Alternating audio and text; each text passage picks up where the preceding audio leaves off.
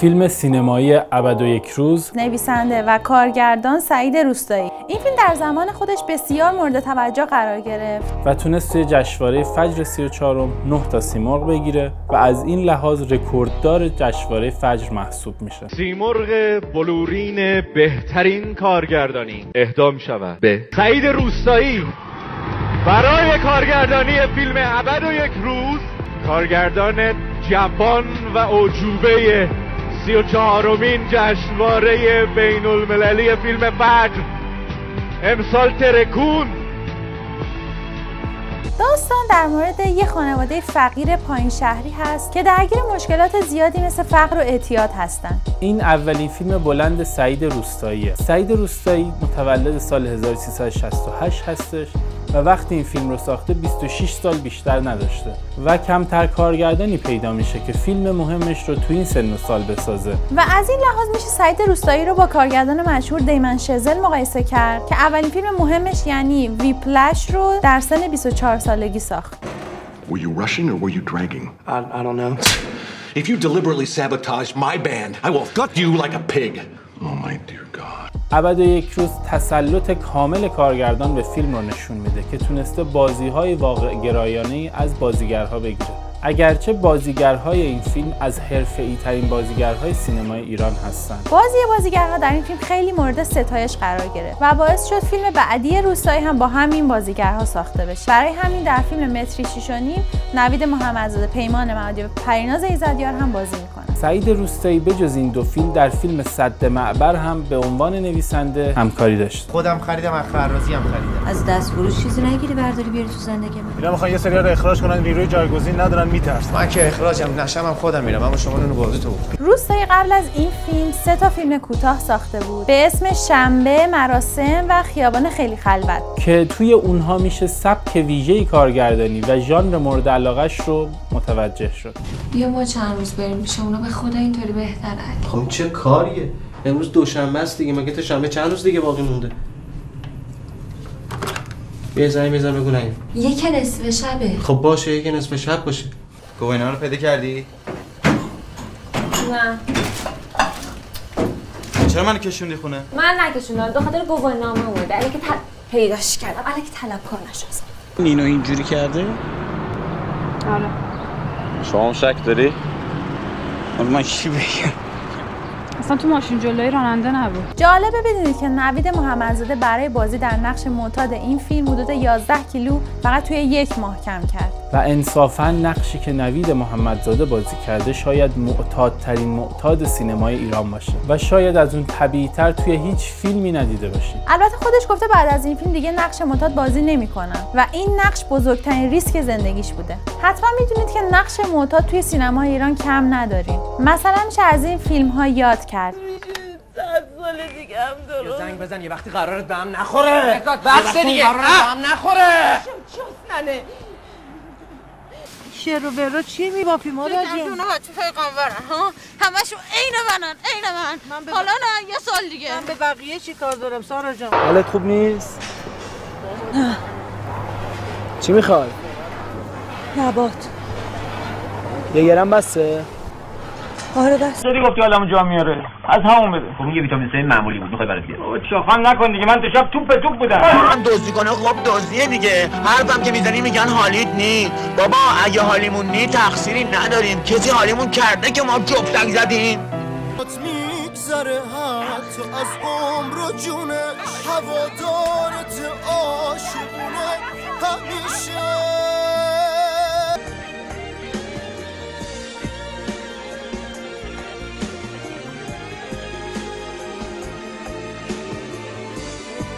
سعید روستایی گفته این فیلم تلخ نیست ولی این فیلم تلخه. تلختر از تلخ. این فیلم به قدری تلخه که ما رو یاد فیلم سنگسار سریا انداخت.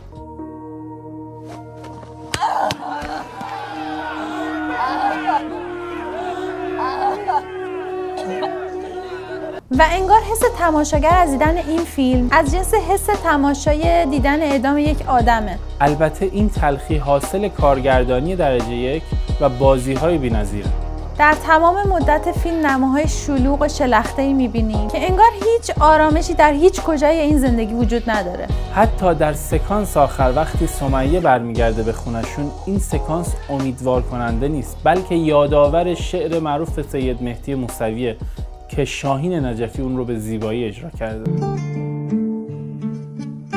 دوباره برمیگردم به شهر لعنتی. البته میون این همه تلخی شاید عشق نوید به خواهر بزرگترش سمیه امید بخش باشه. بچه درس خونی که می‌تونه با قبول شدن تو مدرسه استعدادهای درخشان آیندهش رو از خواهر و برادراش جدا کنه. جالبه بدونید حکم ابد و یک روز که توی فیلم از زبون مرتزا اینطور توضیح داده میشه که متهم بعد از مرگش تا یک روز بعد باید توی زندان بمونه. در قوانین جزایی کشور وجود نداره و بیشتر یک اصطلاح هست که برای کسایی که خلافهای خیلی بزرگی انجام دادن استفاده میشه. ابد یه روز یعنی چی؟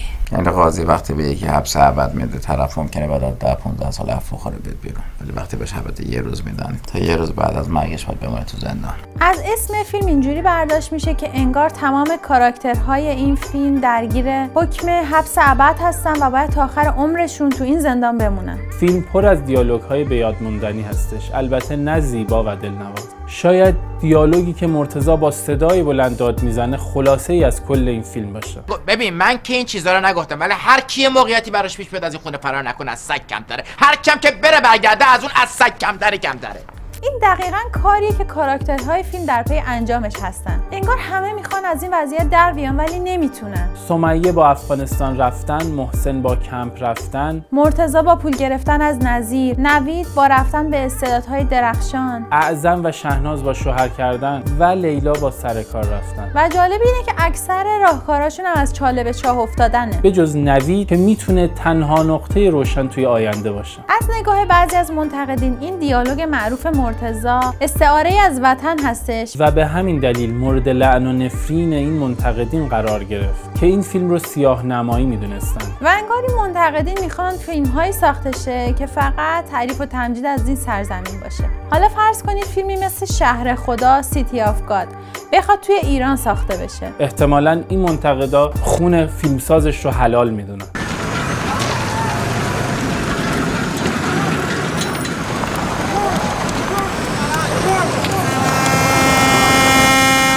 شاید نگاه این منتقدین سربلندی وطن باشه. ولی برای سربلندی نمیشه منکر این جماعت شد. نوید محمدزاده با این فیلم به محبوبیت عجیبی رسید و خیلی مورد توجه مردم و فیلمسازها قرار گرفت و بعد از این فیلم به یکی از بهترین بازیگرهای ایران تبدیل شد. و یک جورایی بعد از این فیلم شکوفا شد و دیالوگ معروف سمیه نرو که از زبون اون توی فیلم میشنویم هنوزم یکی از ترندهای شبکه های اجتماعی. نرو سمیه! نرو سمیه. اگه ترسی میری نرو. گوله کت شلوار براقشم نخوری. یکی از نقاط قوت فیلم بازی روون و زیبای همیشگی شیرین یزدان بخشه که نمیشه به سادگی از کنارش گذشت. به خدا اگه محسن تر کن شما اینو فقط از مأمور کمپ میترسونین که بره تو کوچه خیابون میشینه بکشه. من میگم بذارین قشنگ بره تو اتاق خودش بشینه بکشه. پایان فیلم یه جورایی مثل فیلم هندیاست جایی که سمیه یه دفعه می‌زنه زیر تمام قول و قرارهاش و برمیگرده به خونشون کجا بودی؟ رفته بودم گیم نت میشه تو بگیرم ببینم شرطی بازی می‌کنی یا نه؟ دیدم نیستی. خود برو همون محل لباس تو بیارم. نکته دیگه این که فیلم نام نقطه قوت این فیلم محسوب میشه. ولی خورده داستانهایی داره که از میانه فراموش میشه. مثلا زخم صورت پسر شهناز یا نگهداری از گربه های دست و پا شکسته توسط لیلا که کلا از یه جایی به بعد فراموش میشه.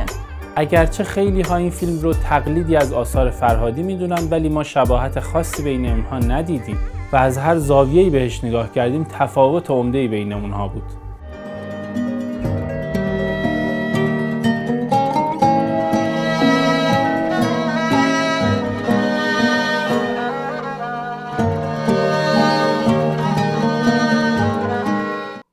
مشاهده این پادکست به صورت ویدیویی با آیدی یوتیوب ما سوفیلم و یا آیدی اینستاگرام ما سوفی underline couple مراجعه کنید.